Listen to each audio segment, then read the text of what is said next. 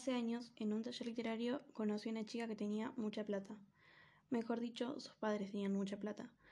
No se llamaba Verónica, pero la voy a llamar Verónica por discreción, aunque ella ya no vive en Argentina. Verónica escribía cuentos que sucedían en París, en Nueva York, en Ámsterdam, con personajes que estaban siempre invitados a grandes fiestas. El taller quedaba en Callao y Córdoba, y a la salida yo la llevaba en mi bicicleta hasta las eras. No nos, no nos dábamos cuenta de lo peligroso que era, o quizás sí, y eso nos divertía. Una sola vez casi nos pisó un 60. Estuvimos muy cerca. Yo frenaba apretando el pie contra la rueda. A veces nos metíamos en librerías y ella se compraba un libro, pero después cuando le preguntaba si le había gustado, me decía que no lo había leído. No le gustaba mucho leer. Se cruzaba todo el tiempo con ex compañeras de colegio y después me hablaba mal de ellas. Viven en una burbuja, me decía. Están siempre hablando de ir a esquiar o, o de Punta del Este. No se dan cuenta de que la cosa va un poco más allá. Como suele pasar, Verónica despreciaba a la gente que se le parecía. No tengo ninguna foto de ella, pero me acuerdo que era lacia, sobre todo eso. Era más lacia que linda. Y me acuerdo también de su olor a shampoo cuando iba sentada en el marco de la bicicleta. Sin que yo siquiera la hubiera besado, ella me incitaba y me despreciaba. Iba alternando esas dos cosas con sutileza, manteniéndome apartado pero al mismo tiempo a tiro. Si me lo hubiese pedido, yo lo hubiese llevado pedaleando hasta Brasil. En una de esas vueltas me invitó a su casa en la calle Galileo. Iban a ir sus amigos de cine. Estudiaba cine en no sé qué instituto. Dale, vení, no me van a esperar sola, me dijo. Llegamos y nos abrió la puerta de calle un guardia de seguridad con uniforme gris. Debe haber sido de los pocos edificios en Buenos Aires que en esa época ya tenían seguridad privada a las 24 horas. Subimos. El departamento era enorme, decorado como en las revistas y ella vivía sola porque sus padres siempre estaban en algún lugar exótico del mundo. Había una mucama vieja dando vueltas por la cocina, con la que tenía discusiones feroces que la avergonzaban. En media hora me mostró su cámara nueva, me mostró fotos de un viaje a la India, me mostró algo en computadora que yo no entendí, hasta tiempo después cuando se popularizó Internet.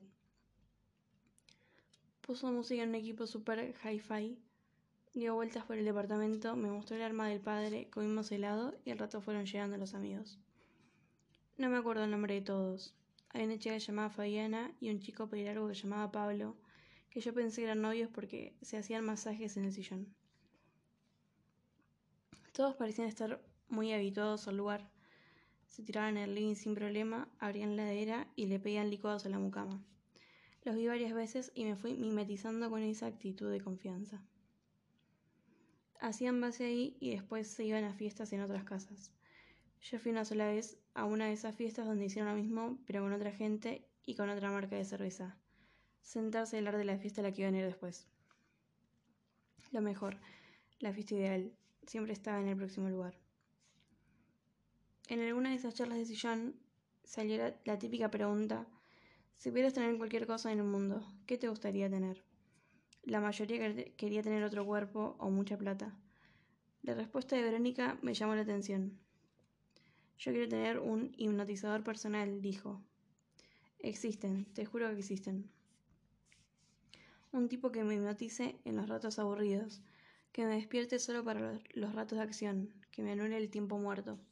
Eso es lo que quería Verónica, alguien que le editara la vida. Le preguntaban cómo sería y ella explicaba que el hipnotizador tenía que dormirla, por ejemplo, antes de salir de viaje a París. La subía dormida al auto, la llevaba al aeropuerto, le hacía los trámites, la subía al avión y la despertaba un rato durante el vuelo para comer. Después la volvió a dormir y la despertaba en el taxi en las calles de París que en el hotel.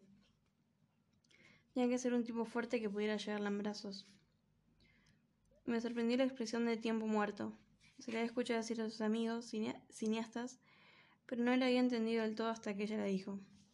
Y me hizo acordar a unos vecinos de la carpa de la playa en Pinamar, dos matrimonios que jugaban al bridge después del mediodía.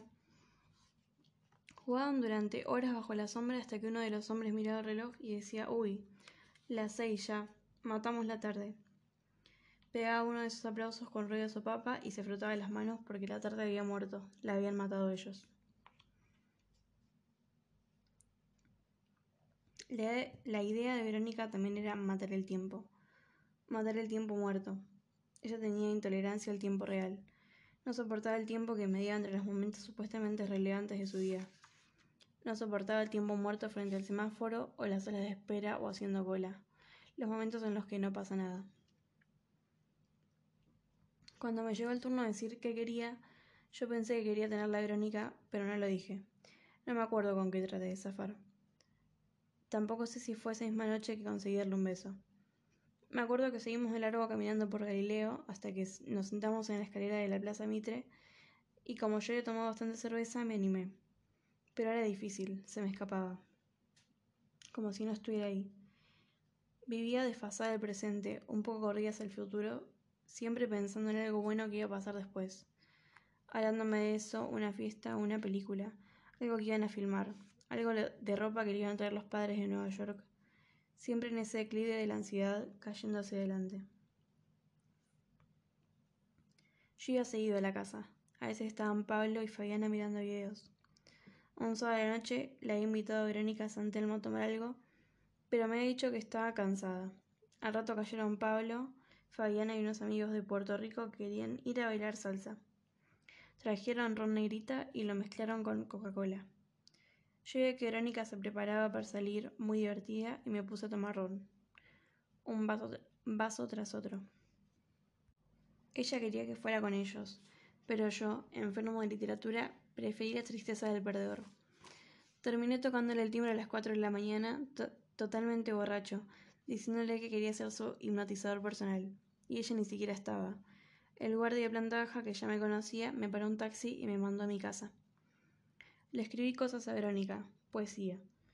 Una vez fuimos al cine, a la trasnoche, después de tomar algo. Después caminamos y en un kiosco de madrugada compré el diario recién salido para mostrarle que en el suplemento cultural habían publicado un poema mío dedicado a ella.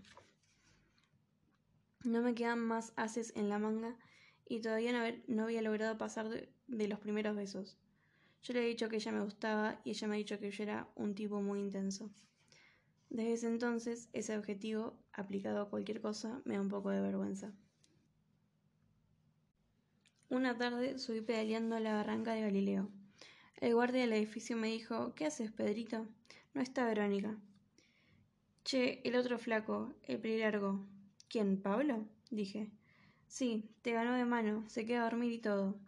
Yo el otro día le tiré la lengua a Verónica, ¿viste? Le digo, ¿con cuál te quedas? ¿Con el largo o con Pedrito? Y me dice, con el largo. Me despedí de él con una sonrisa bastante digna, teniendo en cuenta que acababan de... De romperme el corazón. El guardia me ha dicho la verdad, así, dura y directa. Lo odié, pero creo que... Pero hoy creo que me hizo un favor, porque si no yo hubiese seguido dando vueltas cada vez más enredado. Me volví caminando al lado de la bicicleta sin subirme. Tenía ganas de ir sacándome la ropa y tirarme desnudo en el medio de la calle. No sé si exactamente ese día, pero la bicicleta fue a parar a la baulera. No volví a ese taller literario ni volví a ver a Verónica.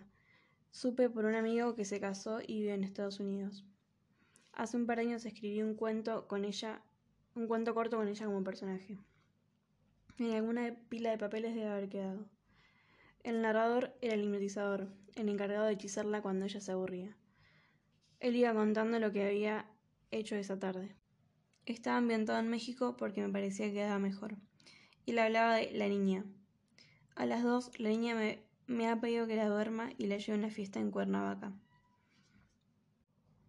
Entonces contaba cómo la dormía en su silla, la cargaba en el auto y se sentaba al volante para manejar despacio. Ella dormía en el asiento de atrás, él fumando con la ventanilla abierta. Describía el viaje y cómo por el camino seguía a venir una tormenta de verano y después llovía y caía granizo. Estaba contado en presente porque él estaba atrapado en el presente, viviendo el tiempo muerto que ella no quería vivir. Entonces llegaban de noche a Cuernavaca y unas cuadras antes el, hipnotizador despertaba a la niña. Le contaba que, que había granizado ella se enojaba porque decía que cómo no le había despertado para ver eso, le, hubiera gustado ver granizar. La niña lo regañaba mucho y se bajaba del auto hacia la fiesta dando un portazo. Él estaba enamorado de ella.